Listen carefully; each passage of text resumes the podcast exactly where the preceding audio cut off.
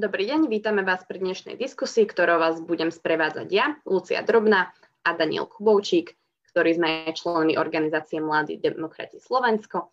A v dnešnej diskusii sa budeme rozprávať s Martinom Hojsíkom, ktorý je poslanec Európskeho parlamentu, členom frakcie Obnovme, Slo- e, Obnovme Európu a rovnako aj členom výboru ENVY a podpredsedom hnutia Progresívne Slovensko.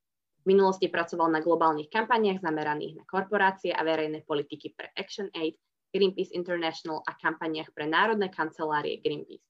Je aktivistom v oblasti životného prostredia a sociálnych hnutí od roku 1993. Od roku 2019 je poslancom Európskeho parlamentu, kde pracuje na odvrátení klimatickej hrozby, ochrane biodiverzity a zvierat, regulácii nebezpečných chemických látok a podporne bezpečných a zdravých potravín. Týmto u nás vítam Martina a začnem prvou neformálnou otázkou. Ako sa máte, aký ste mali deň? Uh, tak prvom ďakujem za pozvanie. A deň som mal... Vy, vyšlo slniečko. Na to, že mal... A mne do kancelárie svieti, začína svietiť slnko niekedy o tomto čase, a, ale hej, intenzívne. A, aj keď o niečo menej intenzívne ako včera, lebo dnes som mal napríklad teraz asi takých 20 minút medzi rôznymi seminármi ešte predtým. Takže je to, je to momentálne, jún je také, také intenzívne obdobie, by som to nazval. No. A ešte špeciálne teraz, sa chys, teraz sme schválili čerstvo uh, veci, uh, uznesenie, kde, kde som, ktoré som inicioval k pôde, Takže uh, robím prácu na tom, aby sme ďalej tlačili na to, aby bola taká rámcová, aby bola rámcová smernica o pôde. Zajtra mi začína prvý trialog k Arhuskému nariadeniu novelizácií, to je o účasti verejnosti, o prístupe verejnosti k spravodlivosti, k participácii a k informáciám na európskej úrovni, niečo podobné ako máme na slovenskej.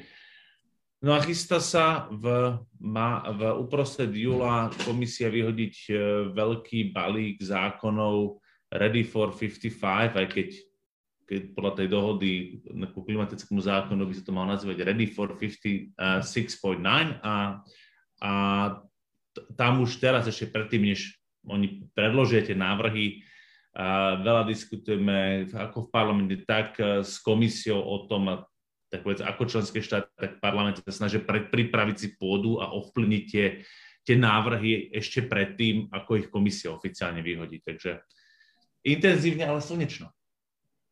To radi počujeme. No dobre. Mm. Nech sa páči. Uh-huh. Uh, mohli by sme teda prejsť teda k tých takým hlavným témam. A dneska, prečo sme sa to vlastne stretli s pánom Hojšikom, je vlastne téma, ktorú budeme celý čas riešiť a to je súčasný klimatický stav. A tak na úvod pre hosti by sme si možno vedeli možno tak predstaviť, pán Hojsik, že čo to vlastne o, tá klimatická kríza znamená, alebo aké môže mať o, dopady tá klimatická kríza ako pre mňa, ako pre jednotlivca? No, klimatická kríza je vlastne pomenovanie stavu, v ktorom, do ktorého sme dostali svojim vplyvom klímu. A pretože to čo, to, čo, to, čo sa deje momentálne, je antropogénna zmena klímy, to znamená zmena klímy na, planete, na našej planete spôsobená ľudskou činnosťou. Emisie skleníkových plynov, a teda plynov ako sú, ako sú CO2, to je najznámejšie, naj, v najviac vypuštený skleníkový plyn, ale aj metánu, a, aj v niektorých fluorovaných plynov, aj, niek- aj napríklad e, niektorých oxidov dusíka, spôsobujú efekt, že slnečné e, žiarenie sa pri odraze tak povedať, že zo Zeme, zo Slnka, nevidie z neho toľko naspäť do vesmíru toho tepla, ale tak povedať, zostane uväznené v atmosfére a funguje to ako skleník.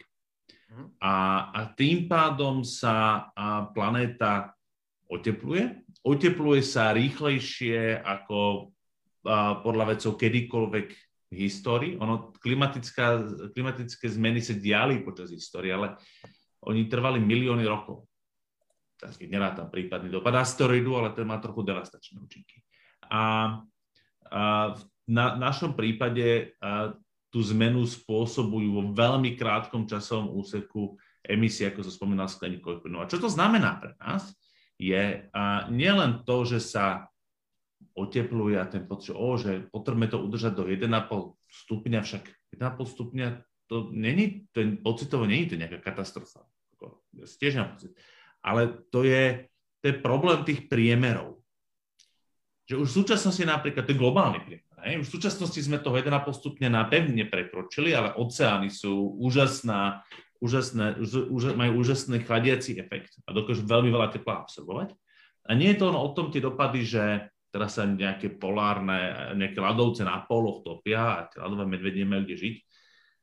Tie dopady sú masívne už teraz aj na nás samotných od uh, toho, že máme o mnoho väčší, o mnoho väčšie extrémy počasia až, ktoré spôsobujú samozrejme to nielen takto povedať, že pravidelné nariekanie majiteľov lyžiarských stredísk a polnohospodárov a, a žiadanie o kompenzácie, pretože nenasnežilo, alebo bolo príliš sucho, alebo boli záplavy, ktoré rastú a sú intenzívnejšie a väčšie.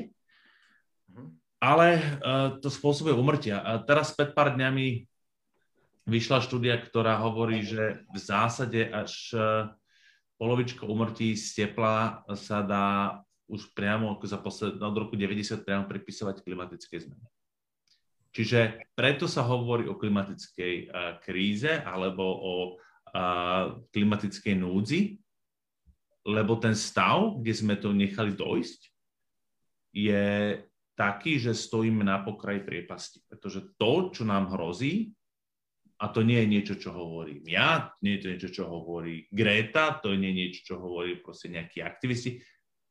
To je vedecký konsenzus a ja ako zase vyštudovaný genetik, že vedecký konsenzus znamená, že, to zna, že, nie, že existujú si zo pár vedcov, ktorí tvrdia niečo iné, ale existujú ľudia, ktorí tvrdia, že uh, Zem je plocha a, a vakcinácia je hoax. Um, že ten vedecký konsenzus je taký, že nám hrozí zánik civilizácie, ako ju poznáme. A nie niekde v mýtickej budúcnosti.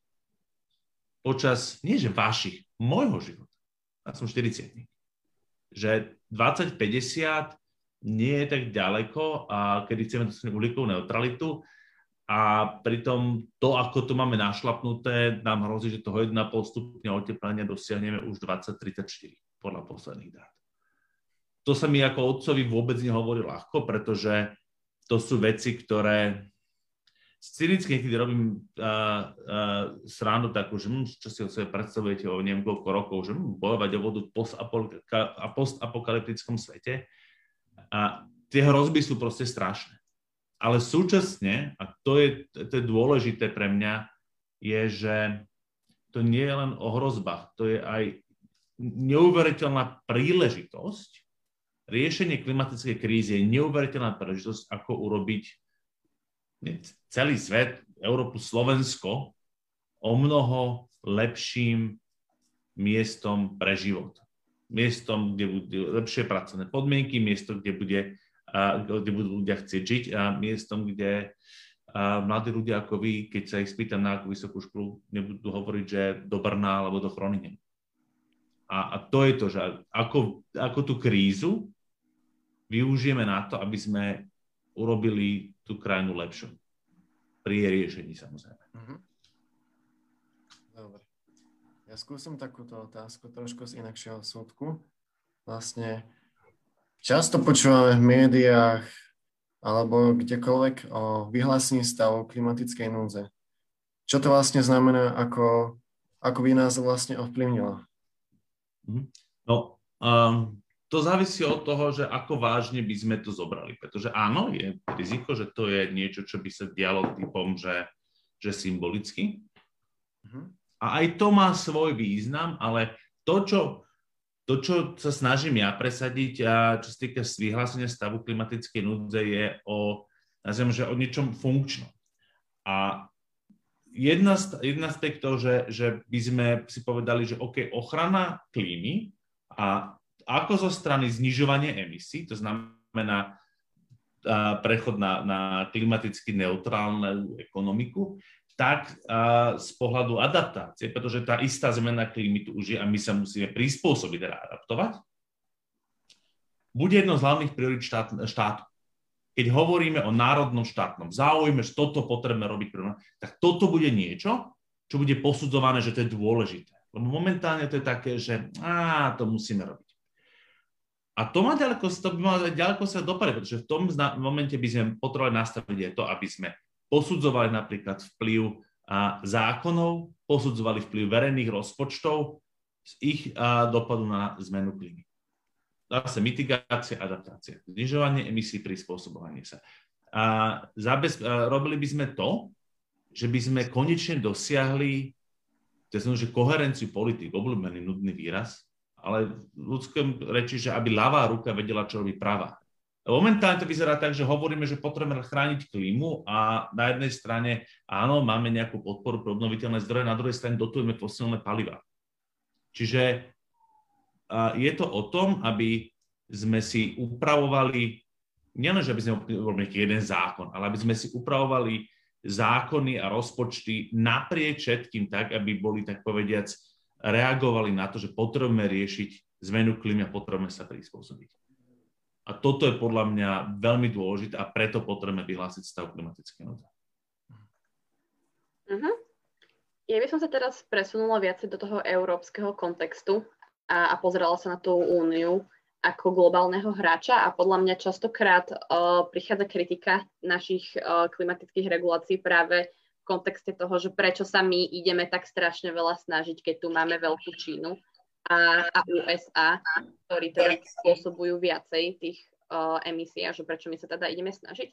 A tu prichádza moja otázka, že ako vie Únia ovplyvniť uh, tie ďalšie veľké krajiny, ako je teda tá Čína a USA, a nejak ich motivovať, aby sa aj oni zaviazali takým ambiciozným cieľom, ako máme my? Ja v prvom rade si dovolím vrátiť tomu, že prečo by sme to mali robiť, aj keď to iní nerobia. A to tiež nie je pravda, že iní to nerobia. A mne to príde, že keby niekto povedal, alebo mne to príde, mne to vlastne opakuje to, že takéto socialistické prístupe, že kto nekradne, okráda rodinu, lebo všetci krádnu, tak aj ja musím kradnúť. Ako my sa tvárime, že máme nejaké hodnoty ako krajina, že máme nejaké tradície, že, že máme proste, že sú to pre dôležité veci. A, a mne príde, ako keby iné krajiny využívali detskú prácu, tak my by sme odmietali detskú prácu zakázať, lebo však iní to nerobia a až keď to iní pre otroctvo. Tiež, prečo nie? Hej? To sú veci, kde proste odliadnúť od toho, že to nie je pravda, mňa nepríde opovrhnutia, opovrhnutia, opovrhnutia hodné, pardon, neviem si vykoptať, že, že sa hovorí, že iní to nerobia, tak ani my to nerobíme. No Čína to, čo robí v ľudských právach, je hrozné, tak prečo my vlastne dodržiavame ľudské práva? Prečo nerobíme voči menšinám to, čo oni robia voči Ujgurom? lebo my sme iní a máme isté civilizačné hodnoty. Sme liberálna demokracia, tak sa podľa toho správame. A to, čo sa deje vo svete, je podľa mňa častokrát dezinterpretované, alebo síce áno, a mohli by množstvo iných krajín robiť toho viacej. Toto je pochyb. A, ale Európa by mohla robiť viacej skutkov a menej len rozprávať, lebo my tiež máme ďaleko od dokonalosti. Keď tak zoberiem taký príklad, um, na Slovensku sa hovoríme, aký sme dobrí v znižovaní emisí a, a znižili, momentálne sme na úrovni niečo okolo minus 41-42% od roku 1990, ktorý sa berá ako ten v zásade rok nula. A, a to preto, že nám krachol socialisticky znečistujúci priemysel. Takže v posledných rokoch, zatiaľ čo ešte za prezidenta Trumpa, ktorý bol popieračom klimatickej vedy, klesali v Spojených štátoch emisie skleníkových plynov, u nás stúpali ale my nadávame, že Američania nič nerobia. A z Čína má toho čo dobiehať a, a oni sa zaviezali, že budú klimaticky neutrálne do roku 2060 a Európa tlačí na to, aby boli skôr, a, ale aj tých 2060 je po tlaku Európy.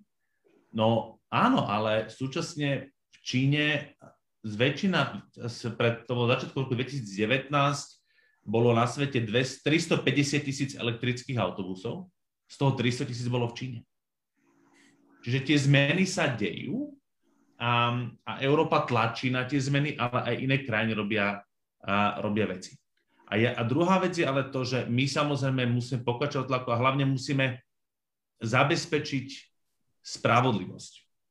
A spravodlivosť v tom, že keď my chceme od európskych firiem, aby znižovali emisie, tak je není úplne fér povedať, že OK, ale súčasne môž, môžu do Európy prichádzať výrobky z zahraničia s firiem, ktoré emisie znižovať nemusia. To, není, to je, pre mňa to nie je iba o klíme, lebo tam je ten výhodný dopad, že keď tam zavedieme nejaké poplatky, tak v zásade tam bude motivácia, aby tie firmy v zahraničí tiež znižovali emisie, ale je to aj o úplne základnej férovosti voči našim podnikateľom a preto, prichá, preto prichádza a Európska komisia, čo som rád s návrhom, strašne nudný názov, Carbon Border Adjustment Mechanism a ja vám nepoviem ten slovenský preklad, lebo ten je úplne strašný. A ja to volám, že nástroj uhlíkovej spravodlivosti, lebo to nie je clo. To je o tom, že pokiaľ krajina, krajina odkiaľ sa máme dovážať napríklad cement alebo, alebo ocel, ktoré sú náročné na emisie, bude znižovať emisie, bude mať podobnú, podobné ciele, tak sa tento nástroj nebude uplatňovať, nemusí, musí uplatňovať, lebo to bude férové. Ale pokiaľ krajina bude, tak povedať, vypúšťať, čo to dá, tak ho treba uplatňovať, lebo to je niečo, čo zabezpečí férovosť. Takže máme nielen vplyv cez ten tlak, ktorý robíme na diplomatickom poli v rámci OSN, ale máme aj vplyv cez vlastné zákony. A ja vám rovno poviem z minulosti, keď som pracoval na kampani Greenpeace na európskej chemickej politike, tak áno, to malo ďaleko sa dopad aj na to, aké chemikálie a, a na nahradzanie nebezpečných chemikálií na miestach, ako je Čína. Čiže v tomto my ako veľký trh vieme, vieme urobiť veľmi veľa. Super, ďakujem. Tu by som nadviazala otázku, že čo aktuálne robia tie európske inštitúcie preto, aby sa tá uh, situácia v jednotlivých štátoch zlepšila a prípadne, že či máme robiť teda ešte viac, aby to zase nepoložilo našu ekonomiku, že... No že ako na tom sme. Vždy môžeme, vždy môžeme robiť viac, vždy každý z nás môže byť, môže byť lepší a neverím, že, že v dokonalosť, ono to je o procese na to, ako sa zlepšovať, ako hľadať a hovorí kolega Truban, že posúvať sa dopredu. A v tomto áno, neustále prebieha klimatická diplomácia pred nadchádzajúcim, nadchádzajúcim kopom, čiže čiže konferenciou strán Parížského dohovoru, ktorý máme v Glasgowe, ten odsunutý minuloročný, sa vedú intenzívne rokovania, pretože sa majú, tak povediac, predkladať jednotlivé krajiny národné plány znižovania emisí, že tam sa veľa dohaduje. Veľmi veľa sa hovorí teraz, a to som naozaj optimista, a dúfam, že mi to zostane, o tom, ako sa v zásade zmenila tá dynamika medzi Spojenými štátmi a Európou, pretože s nástupom administrácie prezidenta Bidena a viceprezidentky Harris je tu zrazu zo Spojených štátov hráč, ktorý chce tiež znižovať emisie a významne. A, a ja budem rád, keď to bude súťaž o tom, kto bude lepší. A súčasne, ako som povedal, je tu, komisia pripravuje návrh zákonov vrátane a bude predkladať v lete aj ten, tu, európsky zákon o nástroj uhlíkovej spravodlivosti. A toto je niečo, čo bude veľmi dôležité práve pre zabezpečenie spravodlivosti aj pre európsky priemysel. Uh-huh. Ja by som sa teraz pozrela ešte na kontext pandémie a teda ako ovplyvnil pád emisí v roku 2020 vývoj oteplovania Zeme. No, keď sme takto pred rokom, takto pred rokom sme začali tak pomaly vychádzať z domov.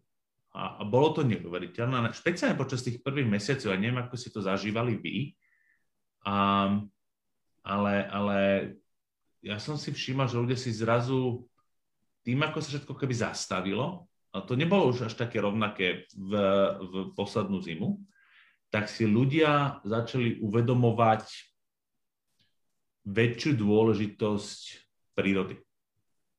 Ale musím sa priznať, že tá, to zníženie emisí, ten dip, um, uvidíme, nakoľko sa održí. Ono to nemá v tomto momente niečo, teda, že, že oh, a zrazu sa zastavilo. ono,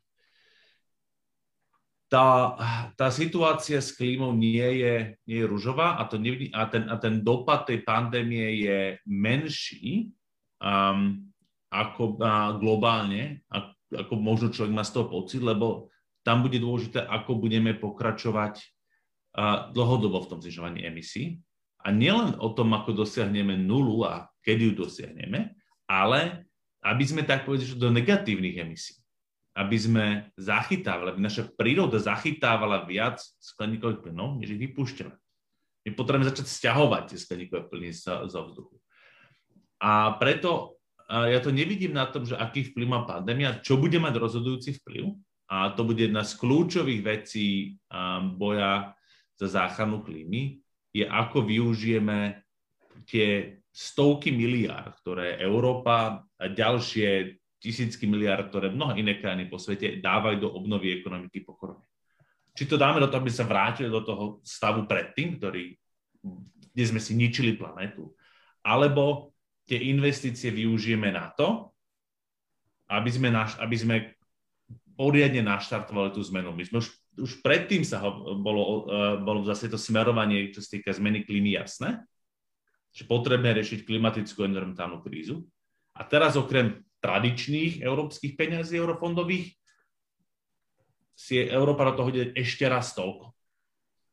A s týmto potrebujeme urobiť naozaj zásadné veci, nie len takové business as usual. Mhm. Dobre. Ja sa trošku presuniem na Slovensko pôdu a možno ste zachytili, ale určite si myslím, že prednedávnom parlamentom neprišla iniciatíva občanov Klimaťa potrebuje, ktorú podpísalo viac ako 120 tisíc ľudí. Čo si myslíte, že bolo dôvodom, že ju poslanci nepodporili? Ako ste vnímali túto iniciatívu vy? Cítite nejakú možno ignoráciu klimatickej krízy zo strany slovenských politikov? Žiaľ Bohu veľkú. Um, tak ja sa tiež osobne rátam k slovenským politikom, aj keď sedím v Európskom parlamente. Pre mňa aj európska politika je, je Slovensko. Uh-huh. A, lebo e, Európska únia nie je nejaký zahraničný subjekt, my formujeme Európsku úniu a, my, a čo mi niekedy ľúto, že si neuvedomujeme, že vlastne to nie je, že v, Brusel, Bruseli mýtický úradník rozhoduje o nás, ale nielen my v parlamente, ale aj, aj e, naši ministri a minister, ministerky a predseda vlády a majú slovo pri tom, ako budú vyzerať európske zákony, väčšie ako ja, lebo ja som jeden z 200, 711 a ký minister Budaj je jeden z 27. Tak je ministrom. A v podstate to, čo sa stalo, bolo pre mňa veľkým sklamaním. Veľkým sklamaním nielen preto, že nevypočuli hlas vyše 100 tisíc ľudí, ale veľkým sklamaním aj preto, že sa vykašľali na svoje predvolebné sluby. Tri zo štyroch politických strán dnešnej vládnej koalície sa v zásade k týmto veciam pred voľbami zaviazali. Povedali svojim voličom a voličkám, že áno, toto je to, čo chceme. A áno, SAS povedala, že nie, im na tom nezáleží. SAS je v zásade ako podľa mňa do veľkej mery ako klimaskeptická, keď si tak dovolím povedať, aj keď to už tak práve nepodporujú, ale uh, predseda uh, SAS Richard Sulík hlasoval v Európskom parlamente proti ratifikácii Parížského dohovoru. Uh-huh. A nesúhlasím s tým, ale je to ich legitímny názor, uh, majú na ňo právo. A, ale súčasne pre tie ostatné strany tá, tie ich predvolebné záväzky, ten, ten, ten, tá, ten tlak a tá v podstate ten apel a veľkého počtu občanov nebol dostatočný na to, aby povedali, viete čo, a milí Saskari, ako, nie, my to ideme ideme zobrať, ideme si niečo robiť. Sme tri štvrtiny. A, a nemyslím si, že by to bolo dôvodom rozpadu vlády, a keď sa pozrieme na to, že koľko, aké kusy sa v súčasnej vláde robili napriek tomu, čo, že to chcela nie že tri, ale jedna strana, alebo jeden konkrétny emeritný premiér, tak si myslím, že toto nemá ospravedlnenie. že nemá ospravedlne sa vyhovárať, že dá niek, že toto a od, zase to bolo odpinkané. A ja dúfam, že ten tlak ľudí bude pokračovať, pretože tá téma si zaslúži, potrebuje pozornosť a nielen preto, že to je veľký problém, ale aj preto, že naozaj to, to riešenie je veľkou príležitosťou pre Slovensko. To riešenie je príležitosťou preto, aby sme napríklad, to má také efekty typu, že čistejšie ovzdušie a to, že, namiest, že, ne, že budeme energeticky sebestační, že naše peniaze nepôjdu do Ruska, uh-huh. Gazpromu a Putinovmu režimu v platbách za plyn, ale zostanú tie miliardy na Slovensku, pretože si budeme vedieť uh, s udržateľným spôsobom z obnoviteľných zdrojov vyrábať teplo a elektrinu. Uh-huh. A toto sú veci, ktoré podľa mňa vytvoria ďalšie pracovné miesta, ktoré pomôžu, a, tak povedať, modernizácii ekonomiky a ktoré, keď sa ešte pozrieme do ďalších oblastí, ako sú cirkulárna ekonomika, ktorá, na, ktorú potrebujeme pre riešenie zmeny klímy, riešenie hromád odpadu a, a ďalšie problémy, toto sú veci, kde je obrovský priestor pre, pre inovácie, preto, aby sme neboli krajinou, ktorá je len montážnou halou automobiliek, ale aj preto, aby sme eh, rozvíjali ďalšie, ďalšie podni- eh, sektory. A súčasne ale aby aj tie automobilky nás mohli zostať, lebo im vytvoríme podmienky na to, aby mohli prejsť na elektromobily. Čo tiež nedostatočne robíme. Takže je to podľa mňa dôležité, aby to bol národno-štátny záujem. Dobre. A keď sa vás tak v globále spýtam, koľko si myslíte, že nás bude celé toto stáť? Koľko nás bude stáť klimatická kríza? No, to závisí od toho, ako veľmi to necháme utiecť. Pretože nás nebude stáť to riešenie. Nás bude veľa stáť to neriešenie. My tu máme situáciu, kedy všetci rátajú, že koľko bude stáť a to, že a v zásade potrebujeme investovať. To sú, to sú investície do, do, do obnoviteľných zdrojov, koľko nás bude stáť investovanie do energetickej efektívnosti, ale nikto neráta to, koľko nás, poriadne sa neráta to, koľko nás bude stáť, keď to neurobíme. Keď tú zmenu klímy, tak povediať, nezastavíme v priateľných medziach. A to niekedy sú také veci, že um, keď zoberiem adaptáciu, ja tomu hovorím uh, betónové versus zelené euronámestičko. My tu máme isté prostriedky, ktoré dávame, navyše ešte európske prostriedky, ktoré dávame do zlepšovania verejného priestoru. A ja môžem tie isté peniaze použiť na to, aby som to námestie v Krupine tak povedz, vydláždil a urobil z neho v lete niečo, kde babička, kým ho prejde z jednej sa na druhú, tak odpadne od vysilenia a, a sanitka ho môže do nemocnice, lebo proste, že horúco. Alebo z neho urobím priestor, ktorý bude zelený, ktorý bude mať adaptačné opatrenie na to, že tam bude mať polder na zachytávanie veľkých prívalových dažďov, že tam bude mať uh, priestor pre biodiverzitu a tým pádom tam bude dokonca pomáhať chrániť včely a ďalšie opelovače, že tam bude tieň, po ktorom sa dá že to bude chladiť a súčasne bude tlmiť akékoľvek výkyvy. A to je to isté námestie za tie isté európske peniaze. Ne? Že to nie je o tom, že koľko nás to bude stáť. Plus, keď sa oberieme len znečistenie ovzdušia, to je 4, 4,5 tisíca živ, predčasných umrtí ročne na Slovensku. Koľko nás to stojí? Čiže podľa mňa to není o tom, že koľko, koľko nás to bude stať to urobiť. Podľa mňa to o tom, že koľko nás to bude stáť, keď to nebudeme robiť dosť dobre. A keď nebudeme dostatočne ambiciozni. A to je niečo, čo nie je nové. To krásne to popísal už v 2005. Uh, Uh, veľký report profesora Šterna v Británii. To sú, to sú neskutočne ťažko predstaviteľné peniaze. A pritom to, čo to chce, je, aby sme investovali do svojej budúcnosti, lebo poriadne, z energeti- eh, poriadne tak povedať, zateplený a dom, to sa vráti na účtoch za energie. Čiže to je o investíciách, nie o nákladoch. Uh-huh.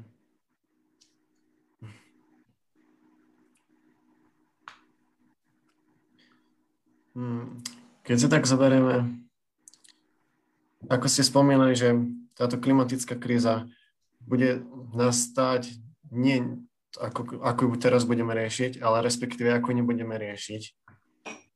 Keby to nám tak obrátiť, čo by mal taký jednotlivec ako ja sám spraviť na zlepšenie klímy, aby sa toto nestalo?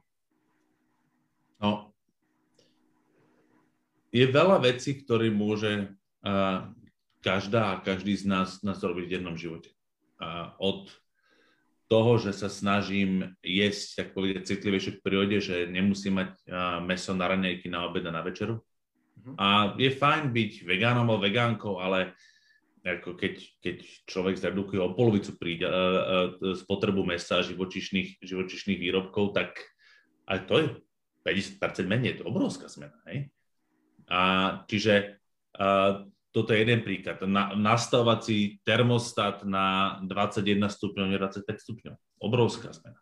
A, ísť do a, práce alebo do školy na bicykli. A mimochodom tu v Bruseli a, sa mi vynikajúce si na parlament, do parlamentu na bicykli. A, najprv zoberiem deti, deti do školy a potom odtiaľ do parlamentu. Aspoň sa hýbem, keď už sedím v kancelárii a, a behám po mítingoch, až, ale súčasne to je o tom, že zmeniť svoje, akože, pomeniť svoje spotrebné návyky, ale súčasne o tom, že ono to nebude stačiť. Že, že to je niekedy taká tá, tá situácia, že ono, že stačí, keď tu budete trošku recyklovať, trošku hentam, tamto, hentam a všetko bude v pohodičke. Nebude. My potrebujeme zmeniť systém. My žijeme na obmedzenej planete, mhm. ktorá je fyzikálne obmedzená. A tvárime sa, že môžeme rásť v spotrebe zdrojov do nekonečna. A ja neviem, či v tomto ekonómovia neštudovali fyziku, ale proste máme zásadný problém. Potrebujeme zmeniť ekonomický model.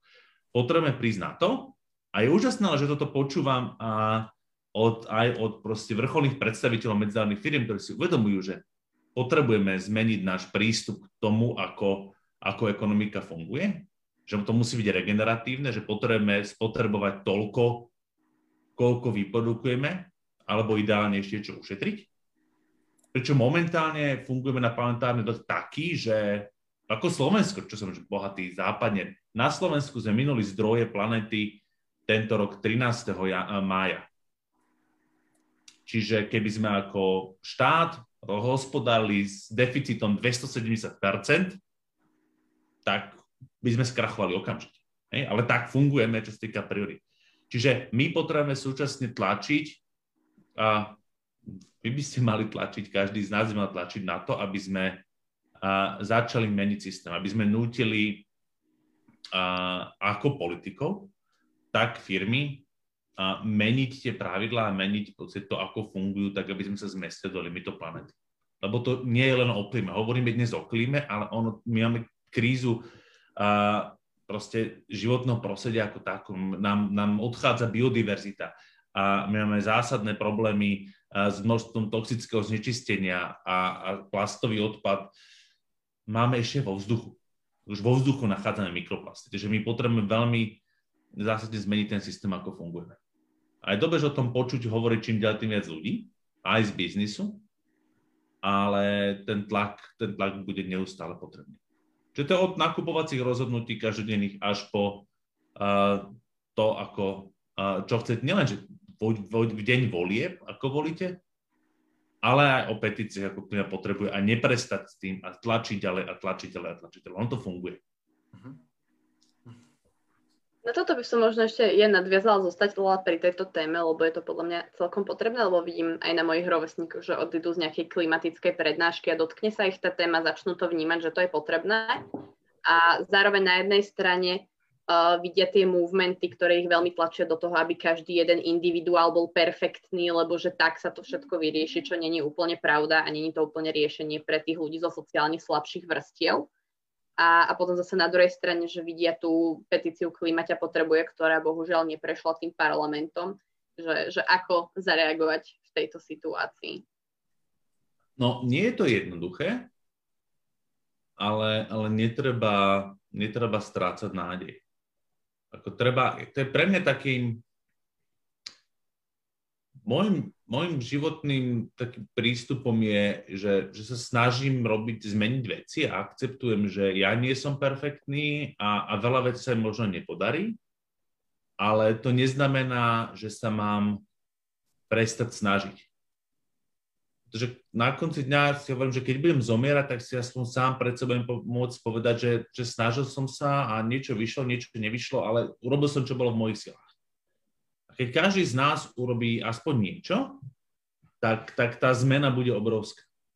A, a, a keď si spomenula tie, tie a, že sociálne slabšie rodiny, áno, tento taký akože človek a, z sociálne slabšej rodiny si ťažko teda akože zniží svoj dopad tým, že teda akože ja si neodletím na víkend do Barcelony, lebo na to aj tak nemá. A, ale môže urobiť veľmi veľa, možno aj tým, aj tým tlakom na ľudí okolo seba a hľadať spôsob, ako, tak povedať, pomôcť. A, a súčasne si treba uvedieť podľa mňa, že a toto bolo preto pekne ukázané, že ono naozaj nie sme si všetci rovní v tom, aký dopad máme.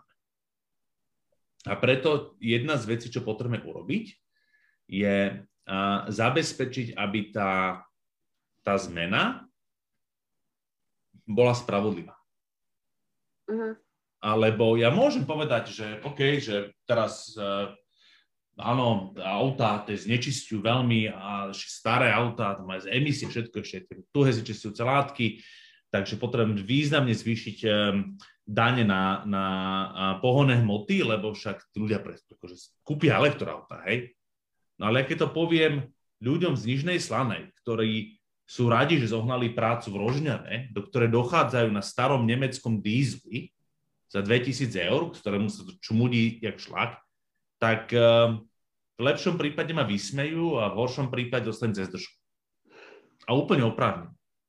Uh, lebo oni nemajú, na, akože oni by si mohli aj chceli kúpiť to elektroauto, ale ako zase na ňo nemajú a, a keby na ňo mali, tak majú x veci, ktoré potrebujú pokryť skôr.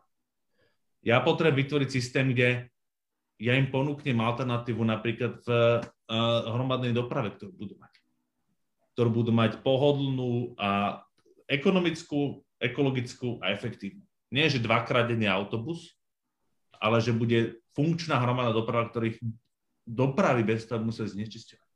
Keď som pracoval vo tak som chodil vlakom, lebo to je x krát pohodlnejšie ako auto. A, a to je aj o tých podmienkach, ktoré tým ľuďom vytvoríme a tých alternatívach, ktoré ponúkneme o to, aby sme viac pomohli tým chudobnejším si zvýšiť, zatepliť domy, poriadne zvýšiť energetickú efektívnosť. Lebo oni sú tí, ktorých postihuje energetická chudoba. Nie tých, čo majú veľkú vilu a vedia si vybaviť dotácie. Toto by som priamo kontextov nadviazala na Green New Deal, ktorý bohužiaľ pravicou americkou bol, bol kritizovaný tým, že presne tú domácnosť priemernú to oberie o nejakých 8 tisíc ročne a že, že ako ho vnímate vy, že či to je pre vás kvalitne vypracovaný dokument a, a že aké sú nejaké jeho tie najväčšie benefity a plus aj bohužiaľ akože najväčšie negatívne dopady. No, priznám sa, americký, americký Green Deal nepoznám až tak. Um, európsky European Green Deal a Európsku zelenú dohodu poznám o dosť lepšie. Uh-huh.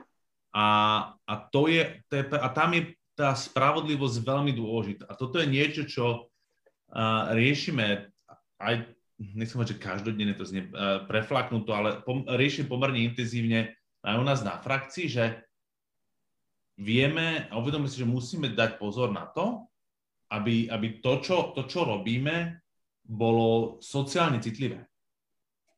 A nemyslím teraz v zmysle, v zmysle populistického kvázi lavičiarstva našej bývalej hlavnej vládnej strany a ich tak povedať, cerskej strany, ale reálne robiť veci tak, aby sme nenechali tých, tých najslabších v tom, aby to na nich nedopadlo najtežšie.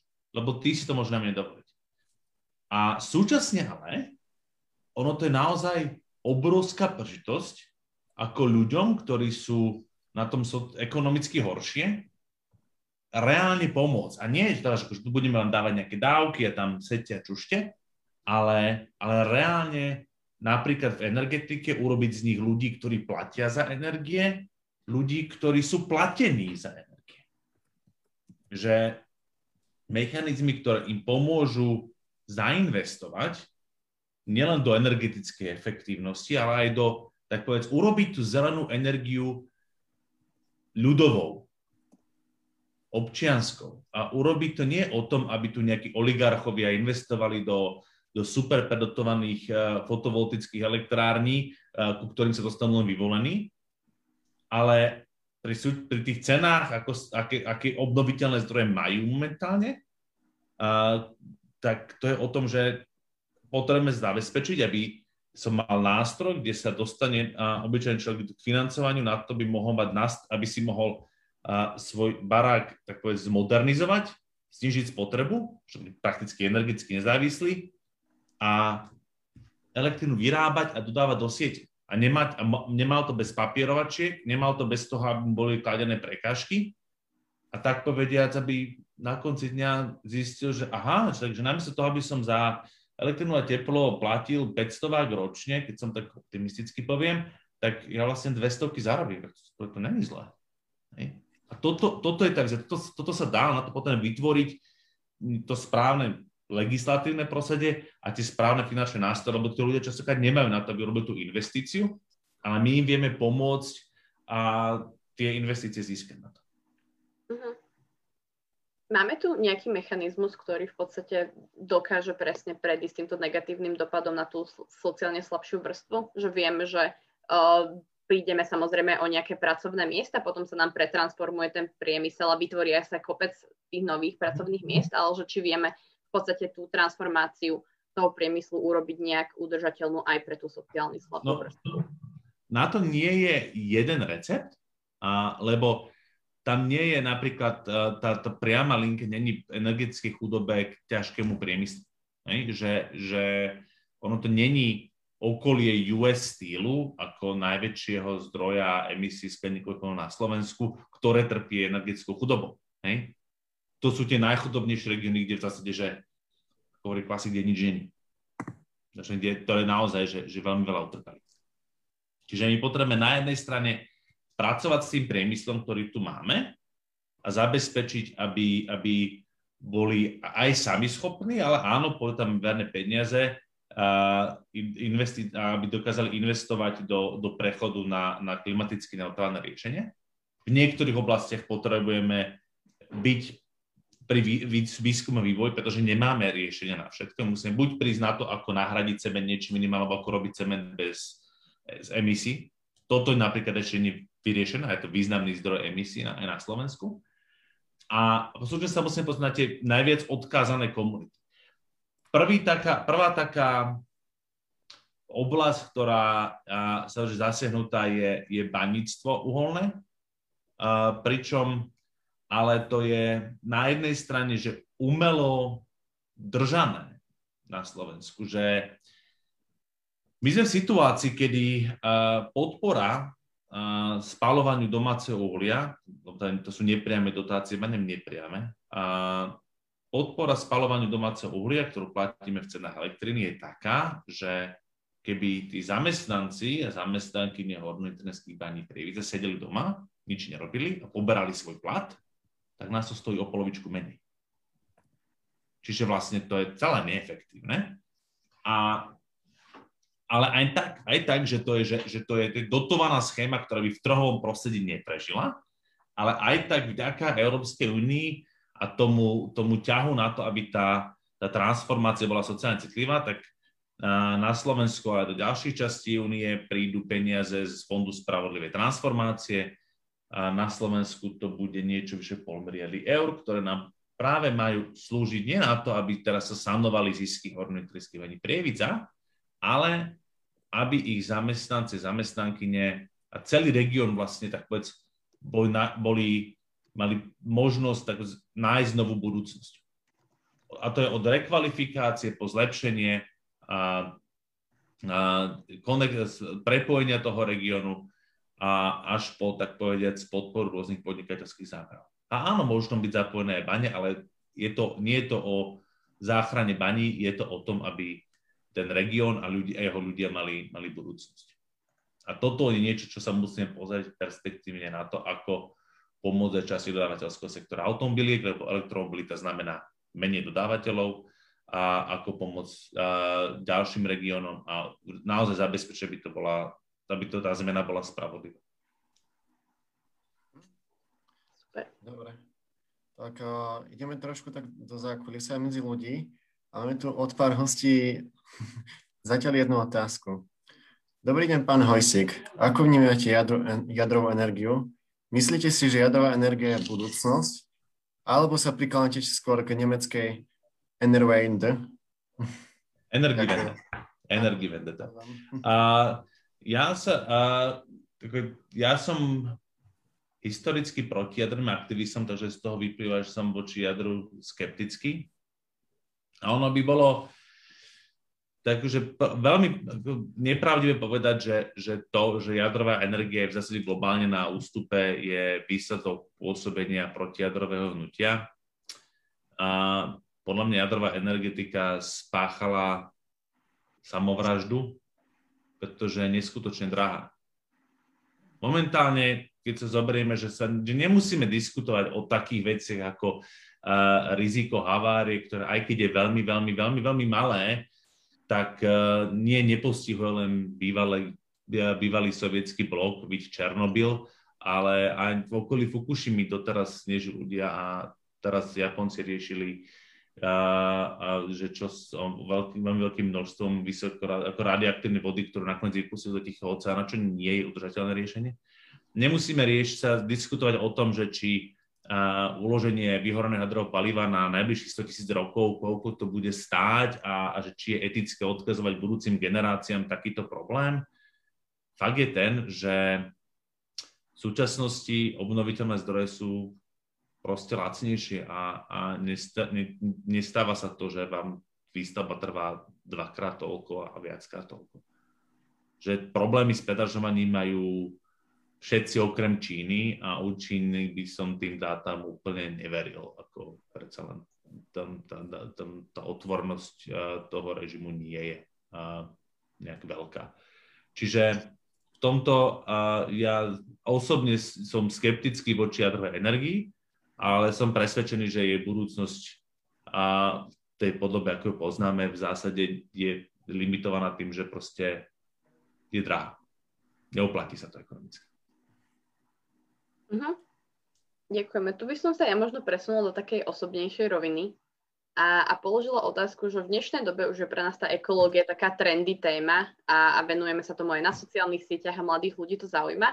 Ale čo, čo, čo bol pre vás taký ten put, že chcem sa tomu nielen začať venovať, uh, že ma to zaujíma ako problematika, ale že chcem sa, chcem sa tomu začať venovať aj kariérne? Ja som nad tým, ja som nad tým neuvažoval priznám sa, ako, ako kariérov nejak akože dlhodobo.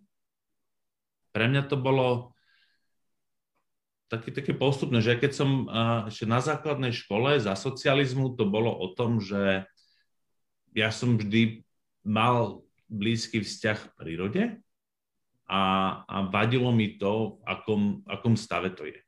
Vadilo mi vidieť uh, lesy po kyslých dažďoch, a dýchať smog a vidieť to, ako tak povedať, rieky zomierajú.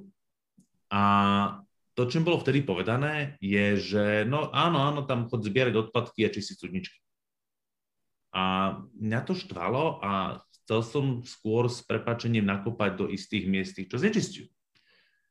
A, a po revolúcii ma to, tak povediac, priviedlo do Greenpeaceu. A priznám sa, áno, a nebudem sa tváriť, že tie protestné akcie neboli niečo, čo pôsobilo na mňa ako cool vec, um, aj keď to bola taká, že veľmi, veľk, veľmi malá špička ľadovca tej práce tam okolo, to, okolo toho na, na štúdiách komunikácií s ľuďmi, všetkým možnom ďalším je, je o mnoho, o mnoho viac. Ale začal som tam ako dobrovoľník a postupne som popri štúdiu uh, zrazu na Greenpeace pracoval a a nejak tak sa to vyvrbilo, že som tam skončil pracovať, že som mal to šťastie. Čiže bolo to niečo, čo ma postupne, postupne poholcovalo a, a naozaj považujem za, za ako osobne a, veľkú poctu, že som, že som mohol v zásade celú kariéru tráviť v organizáciách, či je to Greenpeace, ActionAid International alebo Forpos International, kde, kde som mal možnosť snažiť sa meniť svet k lepšiemu. Jasné.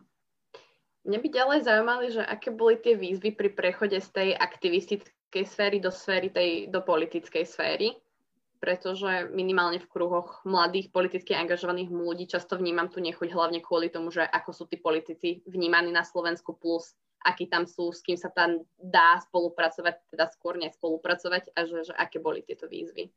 No, ja som sa tiež stretával, alebo stretával s tým, že aj, aj ľudí, ktorí sú mi blízki s pomerne značnou skepsou, hej, práve preto, aká tá, tá politika bola a žiaľ Bohu vo veľkej miere stále je. A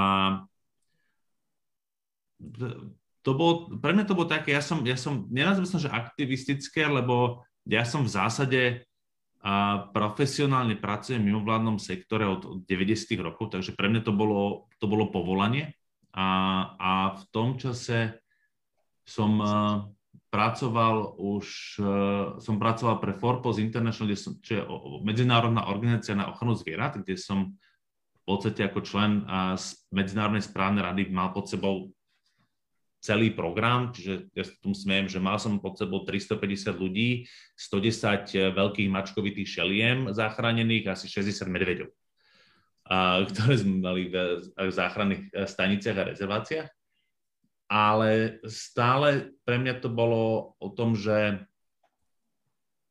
Slovensko sa neuberá úplne, úplne dobrým smerom a v politike som nevidel stranu alebo hnutie, s ktorou by som sa vedel stotožniť. A ako v tom čase už otec a manžel, partner, a som vždy túžil potom, aby, aby moje deti, a to už som mal dve, nielen, mohli vyrastať na Slovensku a mali tam perspektívu, ale, ale aby keď niekedy pôjdu nie, niekam do sveta na skúse, by sa vôbec chceli vrátiť a aby, aby to bola krajina, kde, kde že ľudia, ľudia chcú žiť. A došlo mi, že a bavili sme sa o tom s ďalšími ľuďmi, s ktorými sa poznali, čo sme spolu zakladali Progresívne Slovensko, že, že ono to vlastne na nás, že keď sa my nepokúsime niečo zmeniť, tak toto urobí. Že, že my môžeme nadávať na politikov, ale súčasne, keď, tam, keď sa tam keď sa to nepokúsime sami zmeniť, tak je také, také neopodstatnené. Preto bolo blízke tomu, tomu pôsobeniu v neziskom sektore, že hej, že, že snažiť sa veci zmeniť. Že to bol taký prechod do toho, že snažím veci zmeniť možno z inej pozície, ale a stále to o tom, že, že robiť Slovensko a lepším miestom na život. Dobre. Môžeme ešte teda skúsiť nejakú otázku zo zakulisia od hostí. Dobrý deň, pán Hojsik. Chcel by som sa spýtať, aký typ obnoviteľnej energie preferujete vy? Prípadne, ako by ste do budúcna riešili to, že solárna energia je nepoužiteľná napríklad v noci, prípadne efektivita klasa pri zlom počasí a vodná energia je obmedzená práve počasnosťou vodných tokov. Mhm. No, tak v prvom rade uh, najlepšia energia je tá, ktorú nepotrebujeme. Čiže moja najobľúbenejšia energia, som lenivý človek. Najlepšia energia je tú, ktorú nemusím vydať. A, a to je prekvapujúco veľa. Ako naozaj, že, že na, na jednotku, jednotku HDP, na jedno vyprodukované euro sa u nás stále spotrebuje príliš veľa energie v porovnaní a, s inými krajinami a, v rámci Európy. Čiže ten základ je, je znižovanie spotreby. A to neznamená, že teraz budem uh, si tak povedať zvariť čaj tak, že ohrejem vodu iba na 50 stupňov. Ono by sa mi ten uh, čaj naozaj dobre nevyluhoval. Metový. Um, ale to je o tom, že využijem technológie, využijem tie postupy, ktoré mám, by som uh, tú, tú spotrebu znížil. A že nehovorím o také, takých nejakých planých číslach, a to sa dohľadá, teraz bola taká pekná štúdia na Slovensku, kde to robila CEPA, pre, kde sa pozrie na možnosti regionálnej energetiky v Zamaguri. Hej? Žiadny bohatý región, a Zamagurie je v zásade medzi Červeným klástorom a Spiskou starovsou. Hej? Jeden z najmenej rozvinutých regiónov Slovenska. A tam pri poriadnom zvýšení energetickej efektivnosti budov by sa dalo ušetriť 75% energie. Ne? 75 to, to nie je malé číslo. To sú naozaj, že to je že najväčší zdroj, nie? keď tak zoberiem. Uh-huh. A potom samozrejme je tá otázka, že, že nejakú energiu, akože na tú, na tú nulu to asi nedám, No a teraz mám, že elektrinu a, a, a teplo versus chlad. A na elektrinu samozrejme môžem využiť geotermal, na Slovensku celkom dobré podmienky, vynikajúci na teplo. Na elektrinu môžem žiť áno, aj slnko.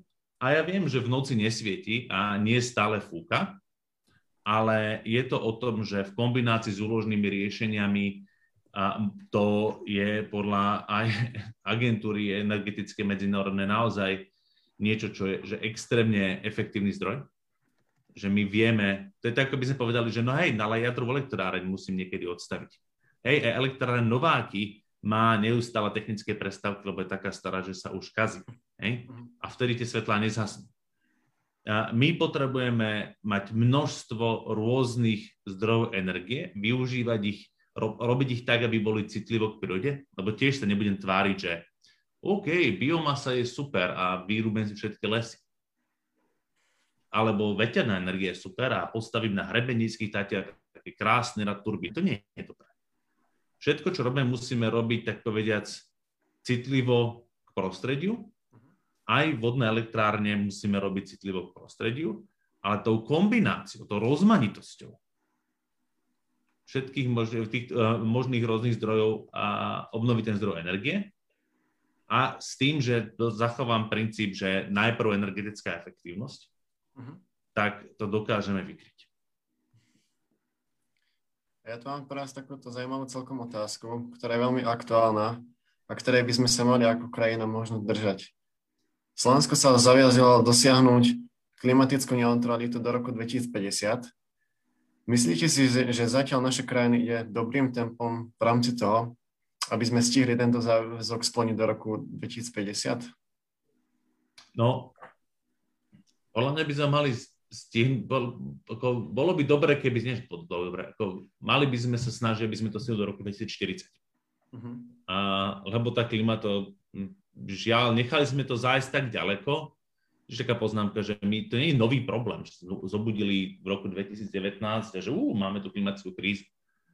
Najstrašnejšie je to, že ako vedci na to upozorňujú od 70. rokov uh-huh. a naši politickí predstaviteľi, vrátane našich slovenských, a to priznávajú od roku 1992. A myslím, že ani jeden z vás tedy ešte nežili, ale na samite v Riu sa v deklarácii píše, že áno, máme zmenu klímy, ktorú spôsobom musíme si žiť emisie. A keby sa vtedy poriadne začalo, tak teraz sme niekde inde a nemusíme ísť možno tak rýchlo dole, môžeme to robiť lepšie, ne, neboli by sme v takých problémoch. By sme si dávali aj pozor, pretože odtedy globálne tie emisie stúpali, nie klesali. Hej? Mhm.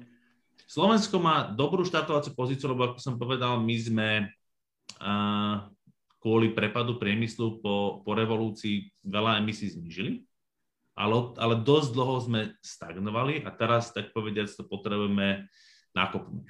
Čiže to bude o tom, aby sme dokázali naozaj začať tie emisie teraz poriadne zase znižovať a pokiaľ nezvýšime tempo, tak to, tak to nedáme.